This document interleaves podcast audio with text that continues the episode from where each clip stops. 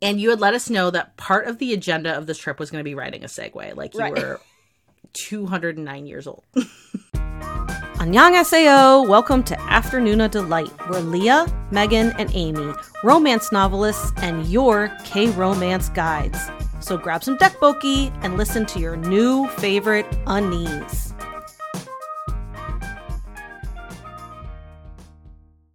Hey, Megan. Hey, Leah. How are you?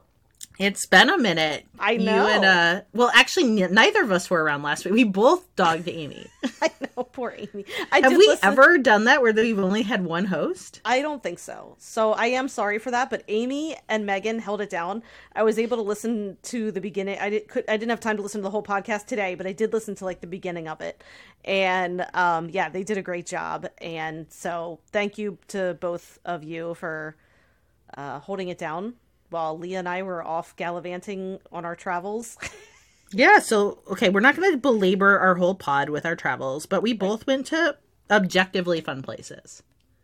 Well, let's talk about, le- I mean, let's talk about Seoul. That's what everyone wants to hear about. I disagree. I think people want to hear about the Segway in Sonoma, but we can do both. We're going to, we're covering both. Well, first of all, let's say uh, there will be, well, if you if you join our Patreon, uh, Leo, ha- uh, there'll be a podcast up with more like in-depth notes about Leah's Seoul trip. And I think Afternoon Asks is also going to have um, an interview with Leah about Seoul. So like we will be talking, I mean, we will probably be mentioning her trip every podcast, like for the rest of yeah. time. So if you're already sick of it, too freaking bad. I'll be like, how do you say in English? I've forgotten because my trip has enculturated me so much. I only write in Hangul now. Yeah. um, okay, so we decided we're going to ask each other uh, a few questions. Yes. About each other's trips. So this is actually my question. I have heard that Seoul ha- like has just really cool cafes. Like that is like the thing. So, and a lot of them are themed. So I yes. guess, can you tell me about kind of like your fate? Like, I really do want to know this. I want to hear about kind of like your favorite cafe. And I have to know what you ordered as well. You and your daughter. So spoiler. Okay. We had, so my daughter said, I really want to go to an animal cafe. All I want to do is go to an animal cafe. My top desire in life is to go to an animal cafe. Okay. You know me and animals. I was kind of like, I really could care less, but you know what? Sure. Okay. So we decided that we would do a sheep cafe in Hongdae. There's like two sheep on the premises. Wait, they're real animals? Real animals. There was like a raccoon cafe, a meerkat cafe, plenty of cat caf, so many cat cafes, so many dog cafes. And oh my God. Very aesthetically beautiful cafes. And let me just also preface to say that kitty corner to our hotel was the Maxim plant from like, you know, our... Paper Maxim coffees, you know, like little like sachets, beautiful cafes everywhere. I went to zero cafes. But here's why. There's a reason. There's okay. reasons. So we like, I really thought I would be doing more than zero cafes. Right. So the cafes tend to open up at around ten. So we're they're not we're not talking about like oh. early morning co- like you're not grabbing your coffee and getting up first thing in the morning. Oh. And don't at me like I'm sure this like I'm sure there's coffee shops that like are open early, but for like a lot of like the aesthetic cool cafes that were especially like around us or places we would be going, ten was generally the opening time. Okay. So I'm going to say that also I was in like a time crunch. Like we were only on the ground in Seoul for six days. So by the time ten o'clock hit, like my, pl- I was like, I've already been out the door two hours, like going for it. So yeah. I would get coffee in the convenience store in the morning. Um, I was, look, I'm not going to throw a lot of shade about trash. We generate plenty of trash here, but there's a lot of single use plastic. And I used it. So let me also normalize that. But like you could just get like cups of ice, open the top, and then get like bags of different flavors of iced coffee or no flavor at all, pop it in. That could be like, you know, your go grab and go breakfast. So I was tending to do that for coffee. Mm-hmm. And then as the day went on, we would just be busy doing other stuff. Mm-hmm. And even so even when we went to Hongdae, like at one point my daughter was like, shopaholic city. Like she had just gotten like the shopping like bug on. Yeah. And it was my color palette, honestly. Like, there's a lot of beige and neutral colors in a lot of these shops. So, like, I'd be like, okay, we're going to another beige shop. Great. And so at some point I'm like, do you want to, like, hit pause and go find some of these cafes? And she was like, must keep looking at tiny sweaters. And I was like, okay, like, this is a choice. We make, we all make choices.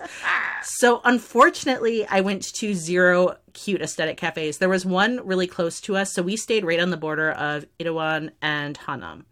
And really close to us on the Hannam side is a cafe called One in a Million that I've, like, seen, like, you know, some K-pop stars, um, like Baekhyun from E X O has, like, done tours of it. Like, it's uh-huh. just kind of like a cute place that I've seen, like, famous-y people at. That was, like, half a block from us. And there were a few times where I'd be like, oh, I want to go over and, like, do that. But, like, sometimes I'd go by and be like nine. And then I'm like, oh, I don't really want to, like, coffee out at, like, nine because I kind of need to also try to sleep a little bit. So, right. yeah, it just...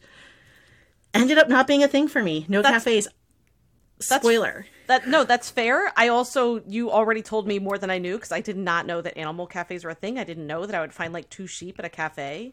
That's Wait till you can go to the cat cafes where you can adopt the cats at I the would... cafes too. So, totally off topic, but, and no one steal this idea, okay? I'm going to trademark it or something. No one steal my idea. But my goal in life is to open up a bookstore that has cats and also sells pies. And I'm going to c- call it Pages, Pies, and Purrs. I think you're going to say Pages, Pies, and Pussy. oh. I mean, the order changes every day. Because sometimes I'm like, well, maybe Pies, Paws, and Pages is better. But I think about this all the time. That's my goal in life, is to do that. Just saying. Just putting that out there. So and I support you on that. Thank you. So what was your favorite K-drama location that you visited? Because you did a few, didn't you? I did do a few. Okay. I am going to, I've got to look or up the can, proper, you know, know I've got to look up the proper name because oh, okay. I was really proud of this location. Okay. And for whatever reason, it did not disappoint because I wasn't sure. Okay. Um, I just want to make sure that, because it had an actual yeah, that's name fine. to it. Okay, so um, I went to the Sinchon Graffiti Tunnel, and this one I want to talk about because this is, like, the famous passenger tunnel from Goblin. Yeah. And, you know, we see them do, like, the walk with the leaks and, like, yeah. the cart drive through, and it's like, punks, and they're like, is it a happy new year? And they're, like, waving, and it's really funny. With their great coats. Yeah. So we were in Hongdae, and I was like, I want to go see this tunnel. It's close enough, but, like, you know, it's another subway stop, and I'll have to kind of figure it out. I don't know. And so, um, yeah, I decided to go for it, but it was, like, getting dark when I decided to go do it. So by the time we got out of the subway to get near the park, like, to near where the tunnel was, it was pretty much pitch black. Uh. And I live in California where, you know, I'm not going to say it's, like, unsafe, but I'd say that there's, like, a lot of people who, like, are making their homes on the streets. And a tunnel would be, like, prime real estate to, like, call your home. So I was kind of yeah. like, I'm not sure what we're going to find. Let's not get our hopes up. Let's just, like, see what see what we're going to find. Mm-hmm. So we walk through this cute neighborhood, and we're really in, like, kind of, like, university mecca, right? Like, just tons and tons of universities around. One thing I really appreciated, and again, like, I don't want to, like, other this. I'm just saying observations. Like, I'm not trying to, like, call it out as, like, weird or different, but it's just right. some things that are, like, slightly different to, like, how we do things.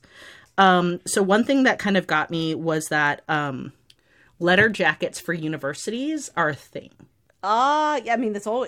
I do always see them in K-dramas. Yeah. yeah. And so it's a total thing. And that's so, like, so on our way to the tunnel, I saw a ton of, like, Yonsei University, um, like, letter jackets. Oh. So, like, one of the Sky universities.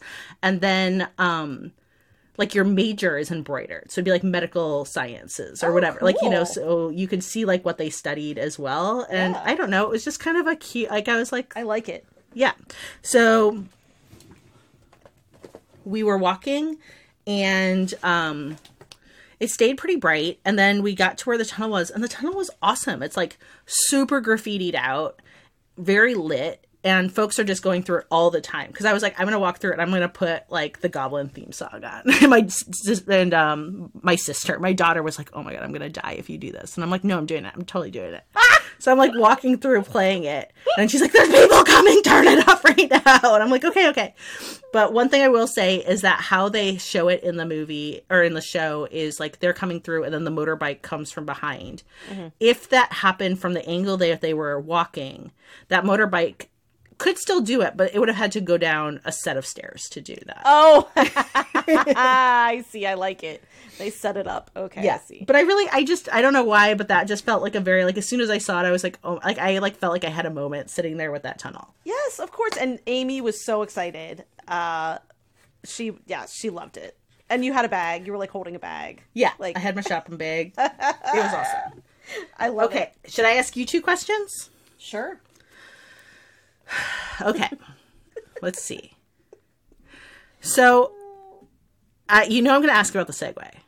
Yeah, well, just a reminder, I was in Sonoma Valley and a little bit in Napa, but it, which is in California. Yeah. That's where I was for about five days. And you had let us know that part of the agenda of this trip was going to be riding a Segway. Like, you right. were two hundred nine years old. So, what were you expecting the Segway to be like? And how did that expectation match reality? Yeah, so I didn't really know what to expect. I expected it to be very difficult. I expected to be terrified the whole time. I really, truly did. I expected to be feeling like I could fall at any moment. Like, truly, I had visions of a broken, like, wrist or something. And my best friend, first of all, it was this was her idea, which I didn't realize. And we were the youngest by about fifteen No, by about twenty years. Over twenty years. You're okay. like the youngest people.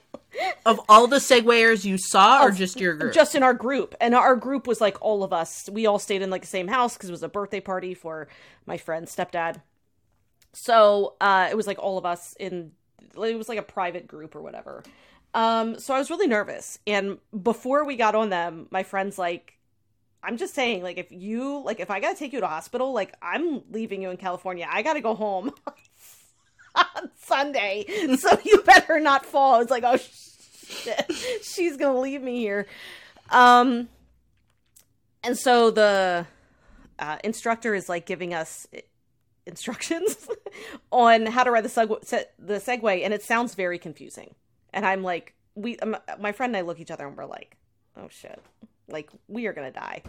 But uh, th- there is a, like, like, luckily where we were was like, it was like in this neighborhood. There was just like a bunch of houses and then like a parking lot. Okay. So we had this whole parking lot to practice in.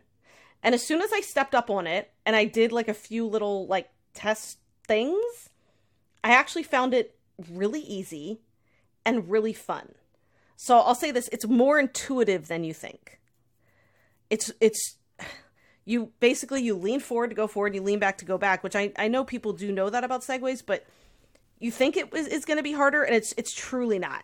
It's it's truly pretty simple. It's uh mounting and dismounting was like the hardest thing to do, but even what, that was what fun. Speeds did you get up to? I don't know, man. I tried to like go pretty fast a couple times, uh, and I got to the point too where I was like holding it with one hand and taking videos with the other of like what we were passing. We went through like, you know, old Sonoma neighborhoods, which was really cool. Um, and then obviously we were like these narrow roads leading to wineries and stuff like that.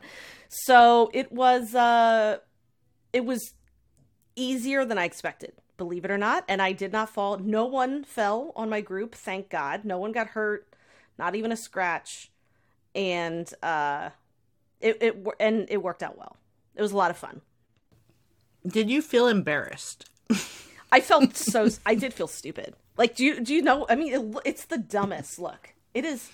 I know what it looks like. I just never see anyone... Like, they don't have them... Cool. Well, and they just don't have them places I've... Like, I haven't, like, been around being like, oh, well, there's the Segways. Like, I see them, like, as, like, a weird oddity, like, online sometimes. But I've never actually, like, seen people, like, rolling past in their Segway. Oh no, you, it look you because you wear a helmet, which yes, I trust me, I was gonna wear that helmet. Like, I don't care if I look stupid. You it looks dumb. Mm-hmm. No one looks good riding a Segway, and I also didn't care. I felt silly, and I also was like, fuck it. Like, did again, anyone like, point and stare, even though you had no shame? Uh, yeah, people would definitely stare at us when we drove by. Because we were, like, in neighborhoods. There were, like, people's houses. So was this a tour group that was, like, led by someone? Or did you, were you, like, wine touring? Uh, no. So this was led by, a like, a tour group. And they took us to a winery. And then we had lunch there. And then they took us to another winery. And in between, they would give us little tours of Sonoma. Like, okay. We saw, like, the town hall and stuff like that. And then, um... We went we went to like a little cheese shop and tried cheese, and then we went back. Okay. That was it. So yeah, it was uh and and my friend and I shared a tasting. Okay. Because they pour you like an ounce and they mm-hmm. give you about four or five glasses of wine. Because mm-hmm. I was like, I, I can't drink a full tasting and then get on a Segway. I will kill myself. Like it's I was just curious about like, yeah, drunk Segwaying, like what what happened. I know. So yeah, it was, it was like led by a tour guide and everything. And, and I mean, I can't imagine what their insurance cost is. I do it to say that. Not to like make it boring, but I can't believe I, I have no idea. yeah. what... What's what is your insurance policy? Yeah. I want to see. What is your premium? Because yeah, their liability has to be crazy. All right. And then let's say,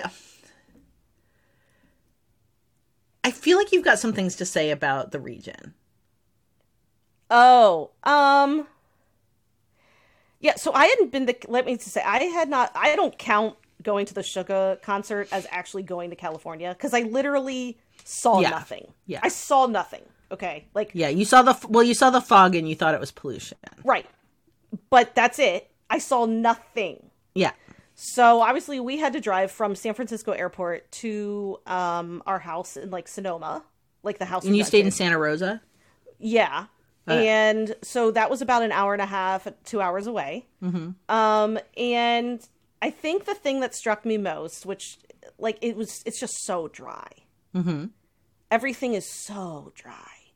Like there were like cows grazing. I'm like, what are they eating? Because it looks like they're just on dirt. What in this hellscape are they doing? They're just licking the dirt.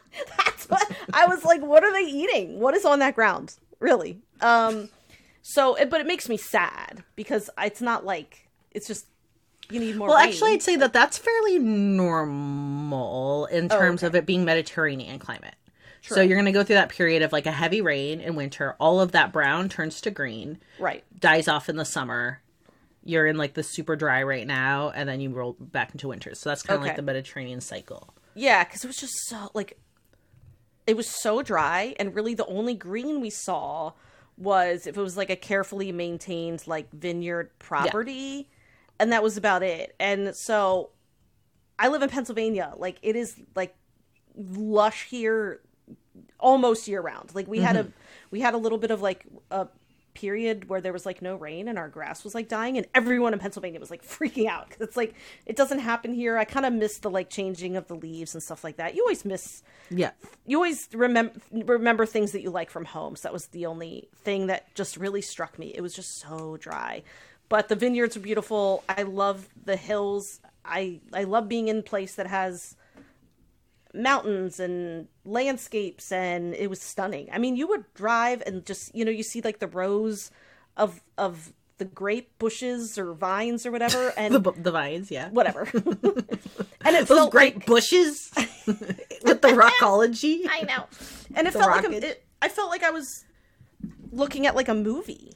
Nice. Just these beautiful rows and rows that are like on these hills. Then there's hills behind it, and it's just freaking stunning. It was beautiful. It was. I took so many scenery pictures. That's what you do when you're forty. You take scenery. You know? I was like, oh my God, that's beautiful friggin' scenery. So. I took pictures of walls. I have many wall pictures because I was really charmed by how, like, you just go up all these, like, little side alleys and then there were, like, lots of brick or stone walls. I got I got more wall pictures than anyone needs to see. But I love we that. We are, like, twenty minutes into our chit-chat yeah. about tripping. Mm-hmm. Sorry. No, I mean, I'm not sorry. We yeah. Segwaying's very important, and so is going to Seoul. So, and now we're gonna go from segways and segue into. I like that. So we're gonna talk about some dramas that we're gonna kind of sell each other on today, because you guys always seem to like that, and frankly, I really like doing these episodes because then I just get to talk about dramas that I've seen. Who doesn't, you know? It's the whole point of the podcast. And also I think that like this year more than any other year, I've been like probably just more of a curmudgeon about not wanting to watch stuff I don't feel like. Yeah. And so I think we've done more like solo watching. And yeah. I think that's healthy. Like, I've just rationalized it to myself and hopefully to like all of you that this is fun. This is meant to be fun. Mm-hmm. And if we just like deep dive everything because we have to, like, that's a lot of time to take to like have to do something. And if I have to do something over and over, then it's not going to be fun and I'm not going to want to do it. And I want to do this for a hundred million years. So I think that we have to chase watching what we like to watch. Mm-hmm. And I think it can lead to like richer conversations because it's fun to do a deep dive on a single drama for sure. But then that also only benefits the people who have absolutely watched that one drama. Whereas when we can talk about like tropes more widely or, you know, more broader topics, I've been yeah. liking doing that as well. And I mean, I think p- listeners seem to like it too. They've been pretty popular. But I think it allows for us to have more creativity and space in what we want to watch too. Mm-hmm. So we are going to each talk about three dramas. We'll go back and forth. Like, I don't think we need to like monologue.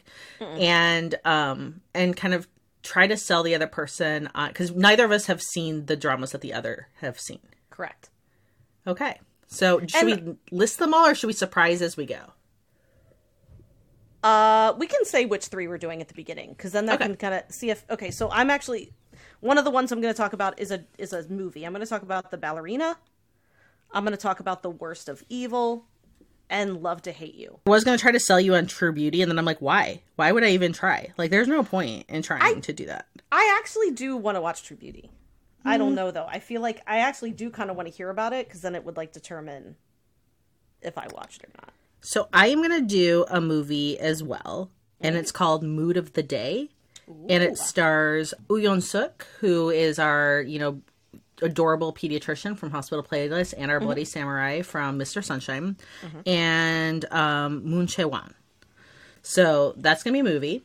And then okay. the two dramas that I'm going to attempt to sell you on are My Personal Weatherman, which is a Japanese B L. Yes. And I am going to try to sell you on Doona, I cannot which wait. I have a lot of thoughts about. I'm very excited. And I'm ready to take on the entire fucking internet. Over Doona. Like, literally, okay. come at me. So, I'm going to go first. I'm going to go first, and that, so you finish with Doona. Okay. Sounds good. Okay. Um, okay, so I'm going to talk about The Ballerina, which um, I actually didn't intend to watch, but I was on the plane and uh, I uh, to California, and I had downloaded it. I think on the off chance that I felt like maybe I would watch it. And uh, I did. Like, I, I was like, I'm in the mood. And then I did. The end. And I did. So I had downloaded Ballerina. I was like, yeah, why don't I check out Ballerina? It was, it's, it's like, it's not even a full two hours. It's like an hour and a half.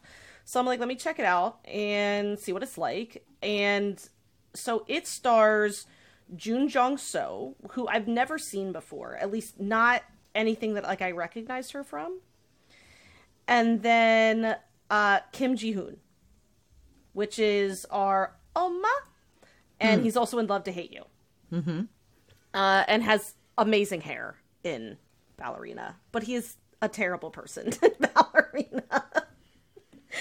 So Ballerina is is a classic revenge movie. It is extremely violent, like. So I was thinking it was a movie about how to dance. Oh, no. Oh, no. Okay. Oh, no. Um, the premise, I can say the premise uh, because it's it's really not a spoiler because it like says it in the thing. But um, so Okju is, that's who, uh, that's played by Jun Jong-seo. She is kind of like this like mysterious kind of like bodyguard type person. Like, she can fight really well. They like show that at the beginning of the movie. And she happens to find an old friend from like high school or some schooling. And her friend's a ballerina. And they don't say in the movie, but I really think that Okju is in love with her. Was in, is in love with her friend. Okay. To me, it felt sapphic. And I actually really liked that. I wish they kind of just would have like leaned into it and like given them a romance. Um, because the lengths Okju will go to for her friend. Like, that's love. Mm-hmm. that is that is love. Um, And it felt a little bit more like romantic love. But anyway, uh, yeah, so Ballerina, um, the the ballerina passes away, but she says, please avenge me. And Okju basically spends the entire movie avenging her. Okay. And so Kim Ji-hoon is just a terrible, terrible person, but the fight scenes are crazy. A million people die. Like, everyone dies. It's like... It's nuts, man. It is nuts. But I thoroughly enjoyed it. Like, I'm, like, on the plane, like, squirming and, like, covering my... I'd be, like, in my seat, like, peeking out. So I guess my thing... It's just... It's very violent, and there is references to sexual violence. Um, and uh, kind of, like, that's shown a little bit on screen, too. So just, like, a warning about that. Um, Kim Ji-hoon, at one point... wears like a B D S M mask, and he's like shirtless in like leather pants, and I am like, oh my god, but I can't find it attractive because he's like a terrible person. But it it was a good time. I would say if you liked My Name, okay, you would like this. I would say it's much less emotional investment than My Name. Well, My okay. Name was a full drama too. Um, if you watched Mask Girl, I would say Ballerina is like in the same genre. Absolutely. Just like kind of badass women making people pay for wronging them. And yeah, that's Ballerina. It's on Netflix, at least in the U S. Okay. So easy to watch. And short. So what like is going to be the big selling point for me? Oh my God. I know. I know. Um, I would say, um, I think you should see Kim Ji-hoon in this role. I really okay. do. But it's really violent. So I don't know. Well, you're okay with violence. Yeah, I'm fine with violence. I'm a monster. I, I truly think if you want to just watch like a badass woman kicking the shit out of people, I mean, she is incredible. You just want to watch that for an hour and a half. That's, this is perfect. This is okay. perfect. And, and like she avenges basically like the love of her life, and she succeeds. So okay. like not to like give a spoiler, but you know, yeah. All right. Well, I'll do my movie. It's okay. called Mood of the Day. Why did I watch this movie? Because I was on Air Premia, traveling yep. from L A X to Seoul, and I was a captive audience. I had given my phone to my daughter, who actually watched Love to Hate You.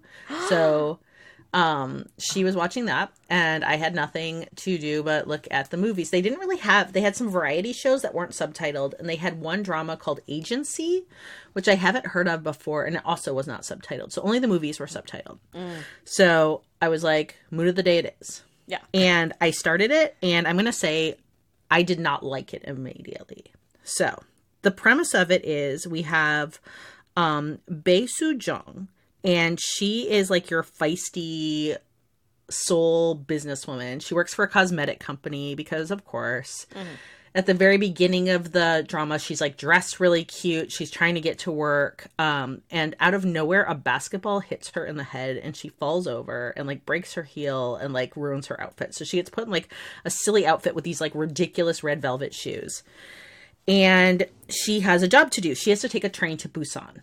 There's no zombies on this train, though. And so her job is she's got to take a train to Busan because she's trying to sign a top basketball star with the cosmetic company. Okay. So she gets on the train, and as luck would have it, she's sitting next to a very cute man who is Yoon Yoon-suk. And he is a talent manager for an agency that manages basketball athletes. Uh, Coincidence? I don't know. But look, he's like a, to- like, he's just slimy. And so this is what put me off, is he just starts to like lean in with like a lot of like slimy hit on stuff that like just mm-hmm. didn't feel fun. I was like, this just feels like boring. And like, I'm like, am I meant to be charmed? Because I'm not. Like, it's kind of gross. Like, you barely know her, and you're basically like, let's go to Busan and like, fuck. Mm-hmm. And I'm like, okay. And I like turned it off for a while and like tried to watch some other stuff. And I'm like, no, no. I'm like, okay, I'm just going to finish this stupid movie. Mm-hmm. That's when it all changed for me. So anyway, so they take the train. I love it. She realizes on the train down that he's going to meet the same basketball player she's trying to get to sign. And so that's their forced proximity. So they've got their forced proximity in the train, and then they're forced, then they have to be on this like adventure together. She has a boyfriend oh, that she's been with for ten years. He is looking to just like fuck her. And she's like, no, like, what's the point? I've got a boyfriend. I'm committed to my boyfriend. And as you go throughout the day, of course, like, they connect more. And you start to realize that, like, her relationship's really going nowhere. And, like, she's been kind of leaving it on the line for this dude for, like, kind of no real reason. And Mister Charmy Charmy, Sexy Sexy Smexy, might have, like, hidden depths to him that he kind of hides through this, like, fuckboy exterior that I found really, like, unlikable at first. Mm-hmm. So they end up spending an entire day together. They end up at, like, a funeral for someone. They end up at a temple for someone. They, you find out that he used to be a wannabe basketball player, so they go to his old high school gym, and he's, like, shooting hoops for her. And so at the end of the day, yada, yada, yada, dot, dot, dot, they end up in a hotel room, and she's like, you know what? Fuck it. Like, let's do it. Let's let's knock the boots, as Neil would say. She's got the, and she even has condoms. She, like, brings out condoms and is oh, like wow. product placement condoms. I'm like, look at this safe sex positivity. Well, wait, let me just ask, do you know what year this was? twenty sixteen. Oh, okay. So, okay. So, like, five years old. Yeah. And oh, no. What happens? He all of a sudden is like, maybe I don't want to just fuck you. Like, maybe I, maybe I have f- f- feelings. I don't know. So that's when they go to the high school, they shoot hoops or whatever, and then they end up making out and getting busy with it on, like, uh, mats, like gym mats. Sucks. And so I'm not going to say much more. I feel like I've given away, like, quite a lot of the drama, but let me just say that what I liked about it is that what hit me at first is, like, very kind of, like, basic, no feeling. I'm like, ugh, like that, like, incorrigible playboy who's basically just, like, spending the whole time being like, how can I get in your pants? That's just never interesting or fun. But by the end, I was I was crying on the plane. Like, I had actual emotion, and I felt really touched by these two characters. And I felt like this, like, became, like, a one-night stand that I believed could lead to the possibility of true love. And by the end, like, Yoon Suk's character was everything to me. So I went from, like, hating him so much I turned it off mm-hmm. to crying at the end about it. And there's a very good mirroring at the very end, which shows how they were connected from the very beginning with the flying runaway basketball that hit her in the head that started the whole adventure. See, that's cute. I like that. And so I think you would like it in terms of it being, like, there's a sport element to it. That's mm-hmm. fun. Mm-hmm. There's a makeup element to it. That's fun. Mm-hmm. But I think if you can just kind of, I don't think you will like, like, the smug fuckboy. It's just mm-hmm. not, like, your thing either. Mm-hmm. But I think if you can kind of just endure that part of the train to Busan, that the rest of it is a, it's a fluffy rom-com, but I think it brings authentic feelings. I so, kind of want to see Yoo Yeon-suk in that character, though. Yeah. And, I mean, a- he's a believable, like, I was like, I definitely hit that. Like, so yeah, I think at the end of the day, we've seen Um, Yoon Yeon-suk is kind of like the virginal priest wannabe pediatrician with the heart of gold. Yeah. And, like, the hidden feelings. And we've seen him as, like, the bloody samurai with just, like, I mean, he did this right around Mister Sun, like, well, before Mister Sunshine, basically. Mm. Mm-hmm. But, like, you know, like, that bloody, lustful, longing, ugh, hate to love you.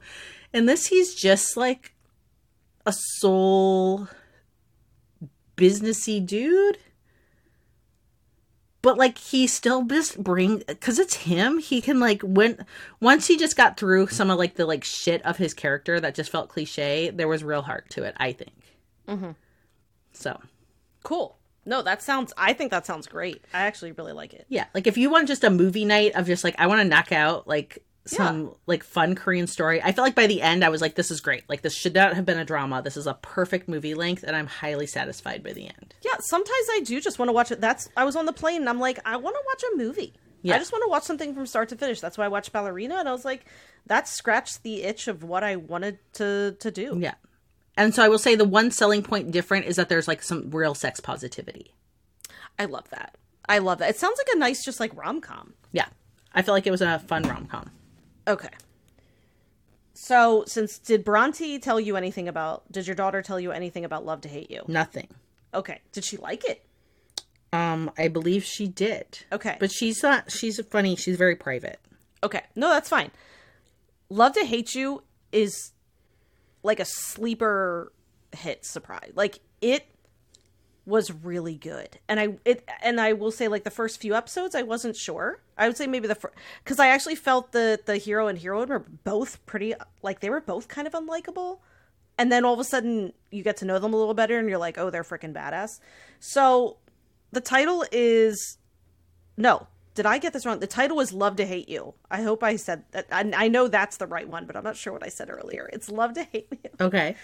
So one thing you need to know is, you know, the hero is Tall Yu, who we loved in Past Lives. He is a very famous actor. And Leah, he has a touch phobia. And I did not tell you that yet.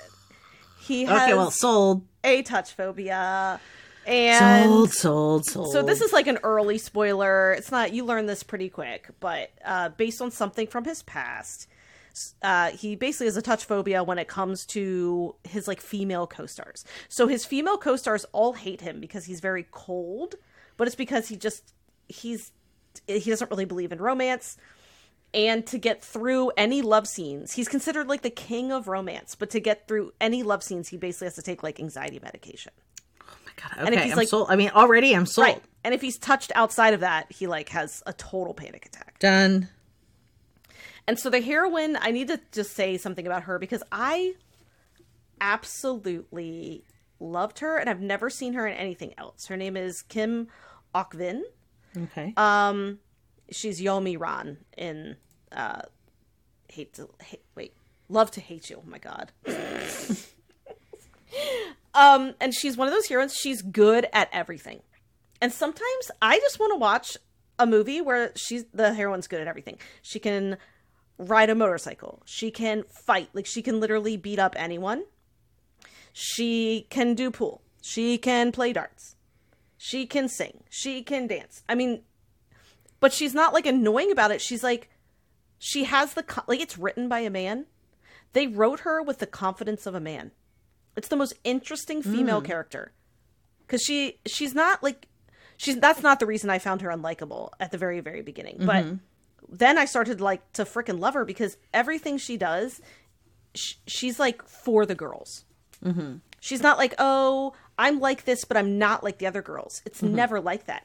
Everything mm-hmm. she does is for the girls. And if she hears a man talking badly about a woman or disrespecting a woman, she will find a way to, like, ruin his life. It's fantastic. I mean, and, I'm so sold. Yeah. So that's why I ended up loving her because she wasn't, oh, I'm not like the other girls. Like, I can fight. I'm not like the other girls. That's not, that's, that's not the way she's presented. And I actually looked it up. I'm like, was this written? It was written and directed by a man. But I actually really loved how they wrote a woman, and I liked how they wrote her friendship. And the romance itself, I loved. Like, the romance gets so good. So, so good. Tall Yu's able to really show his, like, personality in a way he couldn't in Past Lives because it was a much different character. Mm-hmm. And it was also a movie. Um, It's just, it's... I, I think about it a lot because, to be honest, I think it's one of my favorites that I have seen this year. And okay. Our Patreon told us over and over again to watch it. And they were right. Because it really truly And they're always active. Smart. It's just like one of those dramas that you just, you're just going to enjoy it. And it's a good romance. And yeah, the hero has a touch phobia. I real I realized that I never told you that. No. So I'm like, I have to sell Leah. Yeah, I mean, that's the easiest sell that you've ever had to give yeah, me. It's on Netflix. It's super exciting. It's not long. I forget how many episodes it is, but it's not real long. And it's just so fun. And, and also like funny. Fun and like it just everything about it. Extremely entertaining. I love it. And I loved him so much in Past Lives. I know. And he is honestly so like once the romance kicks in, oh, like I'm like, really a man wrote this? Because they wrote like a really good man in a romance. Kind of like, like Fight loving... for My Way.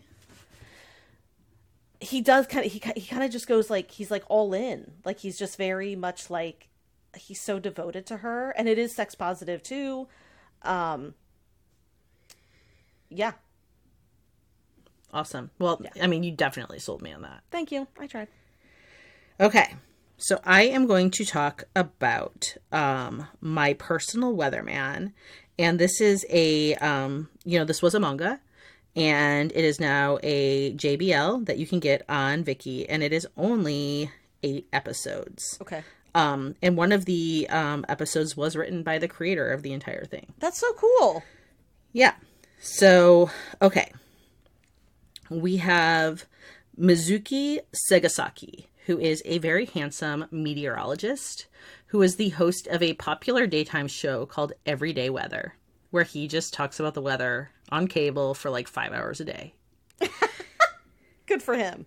His classmate is a, his former classmate, current roommate slash Dobby the house elf is Tanada. Tanada is an erotic manga artist. He's also very nerdy, and he is just kind of like a socially awkward, incredibly beautiful, angelically beautiful man who just wants to write, who just wants to draw people fucking in manga. I don't know what else to say about that. He lives in um, this really nice Tokyo apartment with Segasaki, and all of his daily life costs are covered by Segasaki. So his apartment's covered, his food is covered, and in return, Segasaki just asks for one simple thing, which uh-huh. is everything. Yeah. Tanada has to give everything to Segasaki, and Segasaki will take care of him, keep a roof over his head, and let him do his art to his heart's content. But Tanada has to make the dinner. Tanada has to do the laundry. Tanada has to keep the house. And Tanada has to let uh, Segasaki f- depravedly fuck the shit out of him. Because, yes, my friends, this is a sex contract Amazing. that they have drawn up Amazing. together. Amazing.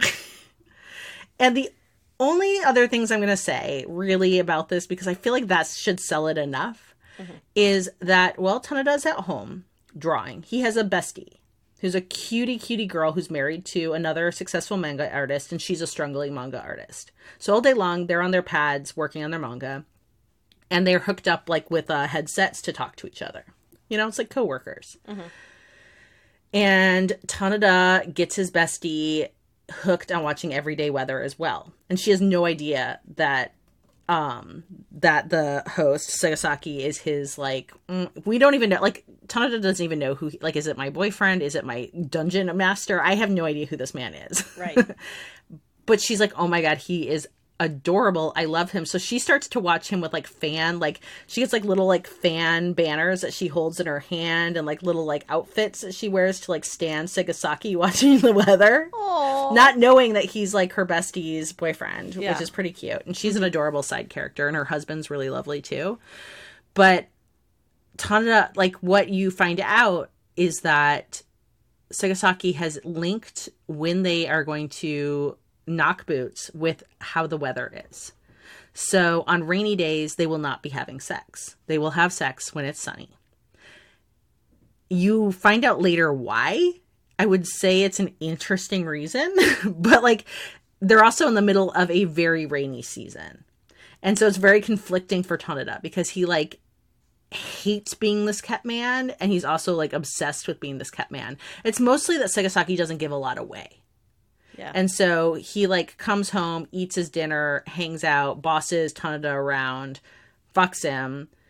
And then Tanada's like, well, I don't know what I am to you. Like, what am I, a joke to you? Like, yeah. what am I? What are we? Segasaki might have deep, deep feelings, and he's just real bad at communicating. So it's just yeah. much easier and safer to create this randomly weird sex contract that you make your the love of your life adhere to. Oh, that's amazing. So that's it. That's I do plot. want to watch it really bad. I do. It's like on my list. It's on my list. Yeah. And the episodes are like twenty-three minutes each. Mm-hmm. So, I mean, like you could knock this out like a longer movie. Right. Yeah. I mean, that's almost like a day watch for me. Yeah. I mean, like, oh, easily it could be. Yeah. I watched it as it went live. So I like, I watched it week in, week out. And I don't know. I mean, if it were me, I would watch fifty thousand seasons of the two of them. I could never get enough. I love it. That's awesome. Okay. Just like uh, his... No. My Beautiful Man. What? Yeah. Oh, my beautiful. Yeah, My Beautiful Man. More... I'm going to say more dysfunctional than My Beautiful Man. I mean, that's pretty dysfunctional, too. Yeah. Japanese more dysfunctional. P Ls love their dysfunction. They do. Okay, so I'm going to move on to my last one, which is The Worst of Evil. So I'm going to preface this by saying I have not seen the... I think it's only twelve episodes. I think. And they... I have not seen them yet. I also don't care. Because I still know enough about the drama to, like... whatever. Try to sell this to you. So... because I feel like this has elements that you don't like, but then it has a lot of elements you do like. And I... think there's enough of the good elements that would like hold you over. Mm-hmm. So ugh, the premise. So, and the cast is incredible. So you have Ji Chang-wook in truly the role of his life right now. Like, I mean, truly. And then you have Wi Ha-joon, and then you have Lim Se-mi, who is the love interest. Mm-hmm. And then also who is like the sleeper surprise uh performance for me is Bibi. Okay. Um and she is the like singer rapper. I don't know if you remember, um she had a song that I recommended on the yeah. on the podcast. Okay.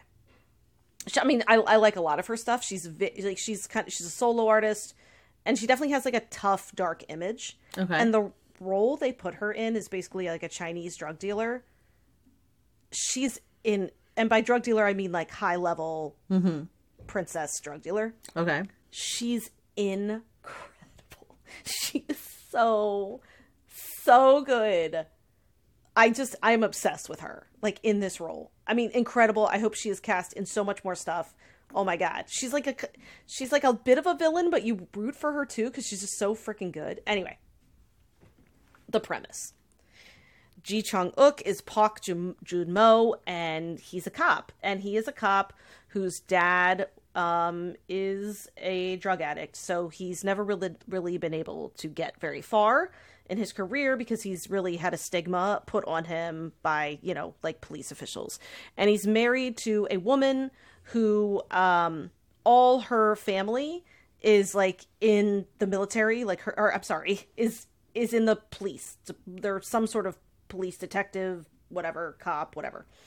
And her dad is some like high ranking guy.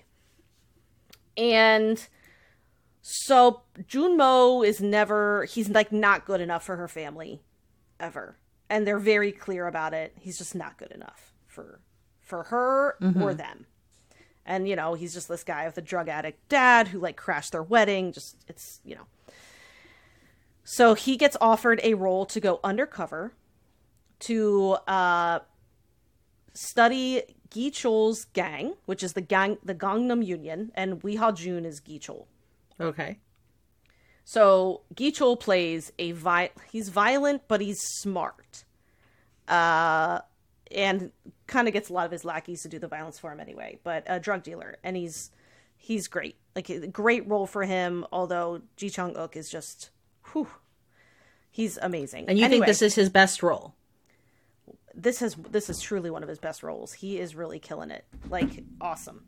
So he is like, yeah, I because he's like, okay, I'll take this job if you like increase my rank, like by if you give me like two two higher ranks. Because basically he just wants to be good enough for his wife, who he loves very much, okay. And he wants to be good enough for his uh for her family. So motivation straight up. Okay, we get your motivation. Like, we know.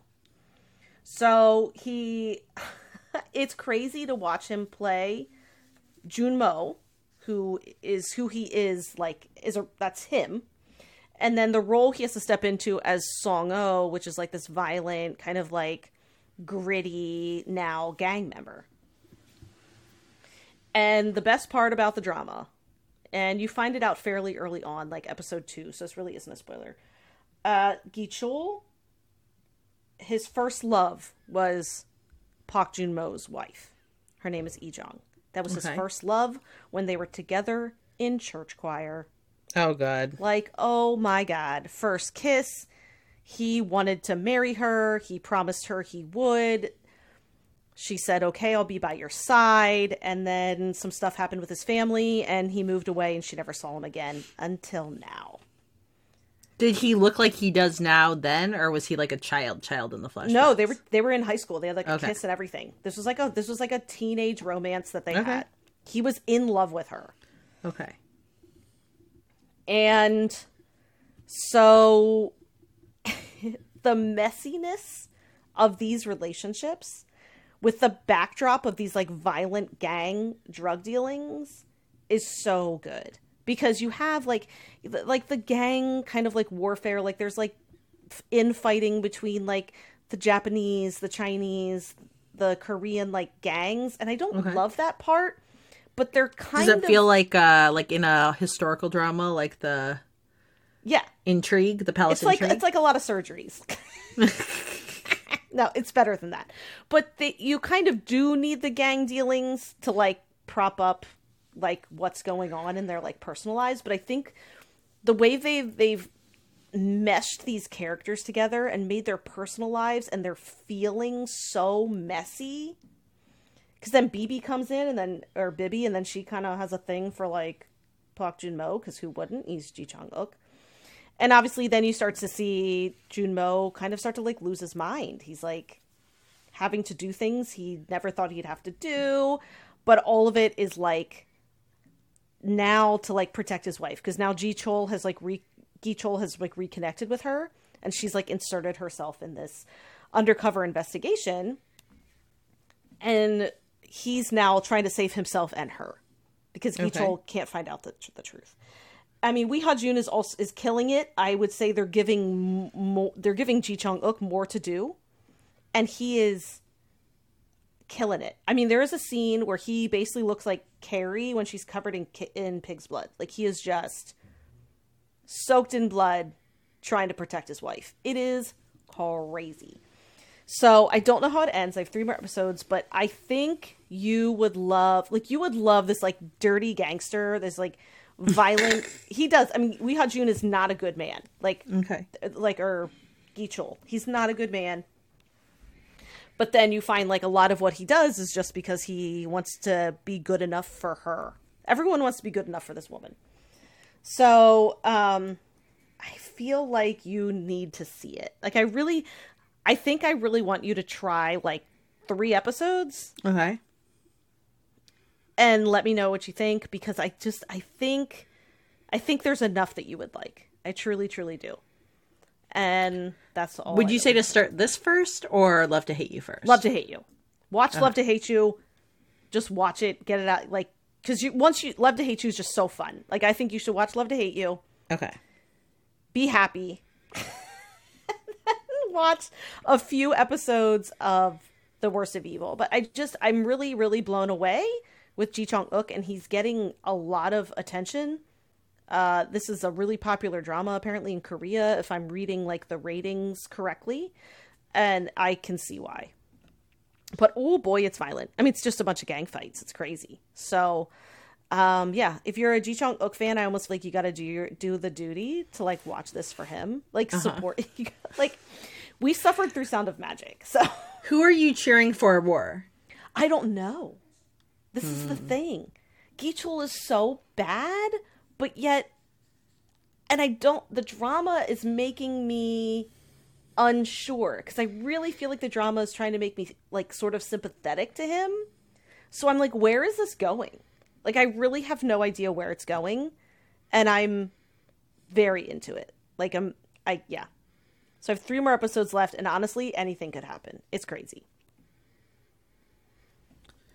So. All right. Well, let's get into Doona, because okay. I have realized something. Yeah. I did not watch Nevertheless when it came out, and mm-hmm. I thought why, and I was like, I think because, like, people just were kind of generally, like, panning it a bit, they and I were. just, for some reason, it just kind of, like, didn't make me watch it. Right. I need to go watch it, mm-hmm. because the same kind of stuff I felt like was panning around Nevertheless, mm-hmm. now that I've seen Doona, I fucking love Doona.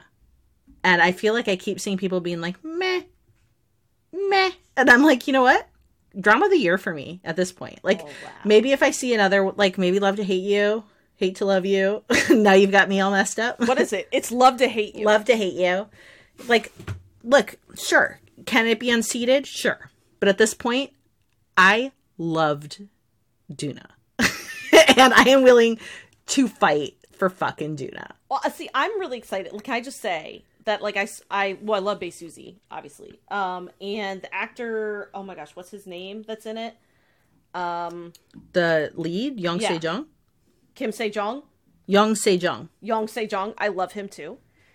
And I've seen a couple, like, interviews with them, and their chemistry just in interviews is insane.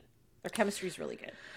Yeah. So, look, what I was going to say is, so Bae Suzy, I've watched The Startup, and I just, I felt like she was very Mary Sue in The Startup. I know you really enjoyed her in The Startup. I did. She was. You, you, you're not wrong. It just wasn't for me. I was like, she was, I, I mean, I didn't hate her, but I was just like, meh, like, I'm not, like, I'm not that taken. Right. And I know that I think Amy enjoyed her in Uncontrollably Fond, and I haven't seen her in anything else. She was, she was, kind, uh, she, I saw her in While You Were Sleeping, and to be honest, she was kind of still the same. Just like this charming, nice girl. Like, yeah. So she's not charming or nice in this. I love it. And I liked it. I oh, yeah. did. So, I mean, one of the first, so I, I'm trying to unpack, like, why don't people like it, or why do I? And be mm-hmm. like, who's, who's the wrong one here? And I'm going to say, obviously, wrong. I'm always the right one. Yeah, so. Of course you are. um, so, okay. I think that, like, here's how the plot kind of begins. Is the okay. plot begins with, we have Won Jun, who is very good at math. He is a, a mathematical, mathy math, math man. And he has studied really hard, and he is going to finally go away for college. He's been commuting into the city. He has a very sick sister with a lot of health issues and a mom, no dad. Okay. And so in some ways escaping feels guilty, and in some ways it feels very liberating mm-hmm. to get away. And he is going to jump in hard. He is going to work hard. He's going to make his money, and he is going to do his little engineering degree with his whole, he's going to put his whole back into it. And so as he's driving up, his bestie is like a young entrepreneur who's not going to college, but he's like a fish restaurateur, entrepreneurial genius. He's making it, he's making his bank in the fish industry, like okay. selling fish and cooking fish. And his friend is obsessed with a K-pop grand, band or K-pop group called Dream Sweet. So he loves Dream Sweet. Everything in his car is the uh, like lead vocalist for Dream Sweet, whose name is Lee Doona. And he, like, at one point, like, the Woojong's cold, so he uh, borrows his friend's hoodie, not realizing it's a Dream Sweet hoodie. So he gets to this, like, kind of magical, like, you can't tell, like, I'm like, is it shitty or is it awesome? Probably both, house in Seoul. So it's like one of these, like, big ramshackly share houses. It's brick, it's through a gate, there's, like, many little units tucked away. And he sees a girl, very waifish, out in front, smoking a cigarette. And he's like, gosh, she looks really familiar. And the girl notices him and is, like, highly unfriendly. Like, she, he tries to, like, be like, hello, I'm living here too, blah, blah, blah. And she's just basically like, get the fuck out of my face. Mm-hmm. There's a few more unpleasant run-ins. And then he, she starts accusing him of being a stalker, basically. And he's like, who the, what the fuck is this? Well, it turns out he's been rolling around in a Doona sweatshirt. And this is Doona. And this is Doona. Yeah. So it's kind of like the meet cute. I love it. And we're meant to be like, somehow Woo-jun doesn't just want to, like, immediately bone this beautiful woman. Mm-hmm. But he doesn't. And I, per- like, I've read reviews where people are like, this is the most unbelievable part of the whole thing.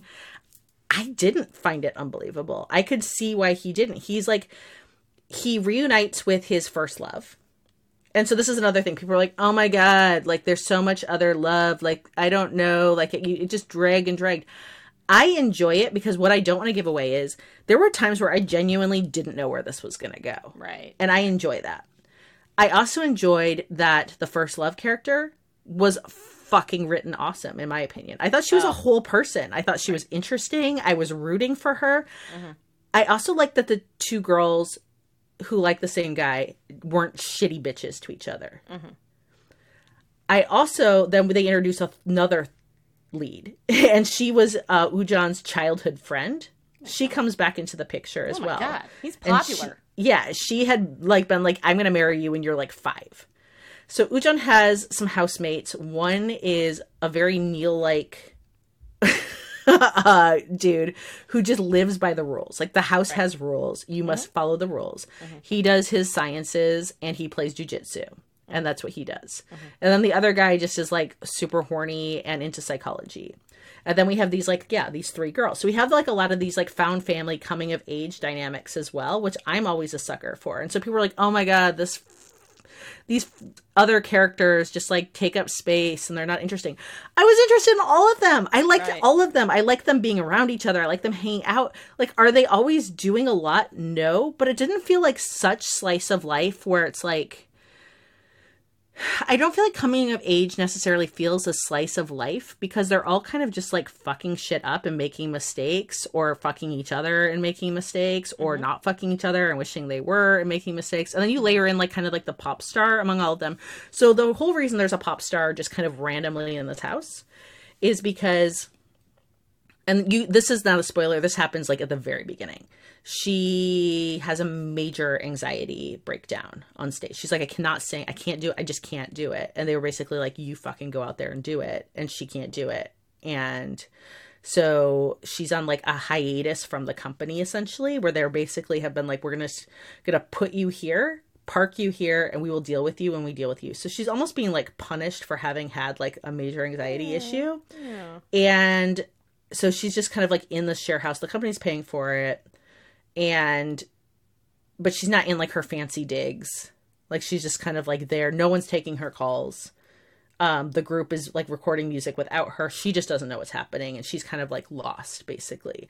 And so people are like, oh, she's like such a manic pixie dream girl. I'm like, no, she's not. She's a fucking K-pop idol who had anxiety, dealt with a system that was like inherently unkind. Mm-hmm. And then has been like kind of like disused, but also isn't sure if her time's truly over or not. And she also has like anger issues and sadness issues and all these other things. So for me, I just felt like she was just like an imperfect heroine who was going through some shit. Yeah. And when people were like, oh, she's like such a manic pixie dream girl, I'm like, I don't really feel like she was. And I don't feel like she fully did like an I'm not like the other girls kind of thing too. Like she's kind of bitchy and pissy. People are stalking her still, like if they can find out who she is. Mm-hmm. And the reason that he isn't immediately just besotted with her doesn't surprise me because he's fairly practical and contained. He has feelings for other people in the world. It's not like he just sees a hot girl and is immediately just like Must sprung go. and like horny for her. He's kind of like, God, you're kind of a lot. Like, you're kind of like yeah. hard to deal with. Like, I feel like it, there's like a real slow burn chemistry between them that yeah. felt believable to me. Oh, yeah. The ending is very open-ended. Okay. I have my views on it. I think we should all watch it and we can deep dive it. Okay. I took it to be, I mean, because people are like, is it an H E A? Is it not an H E A? And so here's what I'm going to say is, theoretically, it's open to interpretation. I've seen plenty of people who do not think it's an H E A. Okay. I personally don't understand how anyone could walk away with that as their takeaway.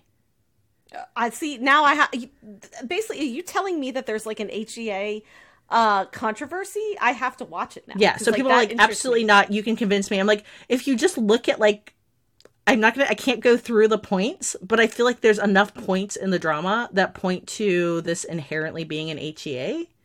Okay. That I was surprised at the end. Like I, at the end I was like, huh, like what an interesting ending. And then I was like, God, I really like that ending. I'm like, that yeah, was like so a you very liked it. I loved it. And I thought it was a very, like, subtly beautiful ending that left me, like, I had no doubt it wasn't an H E A. Bronte had freaked me out because my daughter was like, you're going to be so upset at the end. I'm like, oh, my God. Ooh. So I was watching it like, oh, shit, I think it's not going to be an H E A. Right. And then I've had listeners be like, no, it's totally not an H E A. What are you talking about? And I'm like, so, yeah, it's a big controversy. So it's only nine episodes, I see. Yeah. So, and they're like one hour. They're like one hour fourteen. Okay. I, I just, you know, I did want to watch this. But now you have me even more interested. So I'm going to say it's got like some slice of life-y vibes, but I'm going to say it's more like just a new adult story.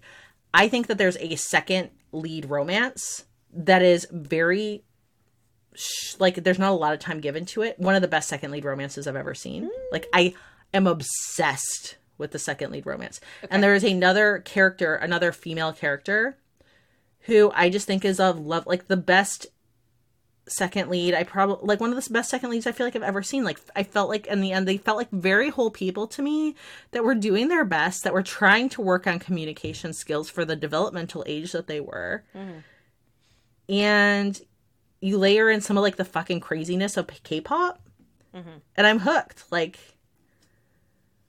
I am excited. I wanted to watch it. Um, I'm gonna watch it. I'm. I have to f- once I finish The Worst of Evil, because I have three more episodes, and I just I need to get this done and figure and see how it ends. Uh, I think I think I'm gonna watch Doona next. Like, I do think that's my next pick, and I'm very excited about it. But I can't here, wait to discuss. Like, I've seen, even by the generous standards of K-dramas, Doona is a drawn-out affair. Or supporting characters don't get much of a look in, not that they're a particularly exciting bunch. Aww. Or the notion that a young single male student wouldn't be interested in a dazzling K-pop star seems more far-fetched than the show's basic premise. I don't look, think... I, I just disagree with the entire thing. Yeah, I don't. I don't agree with that. Like that, yeah. That's a bad take, in my opinion. Did a man um, like that? And so I can see, I guess, because she's beautiful. But you know what? Like, it's not like the other characters are, like, hideous hags. And it's not like they don't have anything going for them. Like, they're, like, bright young college students that are gorgeous and awesome. And when you've got somebody who's in, like, a mental health spiral and kind of an asshole fundamentally, like, as a human being, an asshole, I yeah. can get if you're not like, yes, immediately I want some of that. Right. You're kind of like, holy shit, that's a lot. You're very beautiful, but you're kind of crazy. And that's, right? like, maybe too much for me. And that's believable to me that that would yeah. be. Yeah. Like, he's I... not even, like, remotely considering it. You sold me on Doona. Okay. So I, I'm gonna, I'm just gonna go to bat for Doona, and it's made me decide. Fuck, I'm watching Nevertheless because I have a high tolerance for messiness and poor decision making in college age characters. You do, you, you have a higher tolerance than me, but uh, I like, but I do like messy characters. I really do. Yeah, so I like messy characters too, and I like when I don't fully know where a romance is going, and I also don't need my characters to only love one character. I think I still go back to the fact that when I first wrote my very first book, if anyone ever wants to look at it, that's not me trying to make a sales pitch, but there's a very important reason I mention it, is that I had it written originally that I wanted my heroine to have had kind of like a fuck buddy before oh, she met the hero. Right. And my editor was like, you have to take out, um, like you have to t- make him not the fuck buddy. Right. Because she can only catch feelings for the heroine. This was my first book contract with, like, a New York publisher. Like, I was kind of like, okay, fine, I'm going to do whatever you say. Right. But I've always regretted it because I was like, it didn't make as much sense because people, like, not everyone. Look, I'm going to normalize, like, plenty of people don't. And you might be listening in a country where, like, this definitely doesn't happen. But, like, in our country, from my experiences growing up, it was normal to have a hookup culture. And you mm. would, like... To, to different degrees for people, but it certainly would be unusual to be like the first boy you ever kissed was the last boy you ever kissed. Like, that would not have been considered a, like a common right. outcome. Mm-hmm. Yeah. I'm and agreeing. So you have to like learn from your mistakes. Yeah. I, well, I think Doona sounds great, and I agree with you on all that. So I am excited. I think all that, right. I think, like I said, I think too, after The Worst of Evil, Leah, I'm gonna need, like, it's okay if it's like quiet or or it's like a slice and I might be life. Okay for The Worst of, so I think I'm watching True Beauty, which I was gonna try to sell you on, but I'm not in this episode. So I'm watching True Beauty, then I think I'm gonna do Love to Hate You, mm-hmm. and then I think I'll watch Worst of Evil. You'll be okay to watch Worst of Evil then. I mean, you and I still have to watch A Time Called You, which I have sitting on my phone that I just haven't gotten to. So when I was traveling, I just was like, I realized that was a horrible, because I was like, this feels like a show that I'm going to be confused at from what everybody said, and it's yeah. going to take a while to come together. Yeah, I don't think I have the mental bandwidth, just like sitting on a plane. I started rewatching Goblin episodes, to be honest, because I'm like, I need something, like when I'm traveling on an airplane, for the most yeah. part, I need to have like kind of like brain dumbing things. Yeah, I, that, I watched Ballerina because it was just like, I knew it was like an easy movie. And then I was watching The Worst of Evil on the way home. The two uh-huh. ep- I was I had to watch two episodes. And I'm gasping, squirming, almost crying. I'm like, I went yeah. through every range of emotion in like t- the two hours I watched The Worst of Evil. It's just a lot. Like, Worst of Evil to me feels like a constant battery of like tense, like stress and emotion. But I like it. That's why I'm like, Doona, I think, is a perfect thing to watch after it. But A Time Called You, I totally forgot. I should have sold that to you because that drama is so fucking good. No, I will definitely watch it. It's I just so have to good. figure out when in my watch list because I want to do that for the I pod. Get it. I get it. Yeah, we we will cover it for the pod because Amy and I need to talk about it. So, okay, well, that was fun. And we covered a lot of dramas, which is always good. I always like... Because I feel like a lot of people have, like, favorites. And sometimes even if we just, like, mention them on the pod, they it makes them happy. So I'm glad that we were able to cover a lot. Me too. And I feel like all the ones I wrecked, I stand behind. Yeah. Yeah.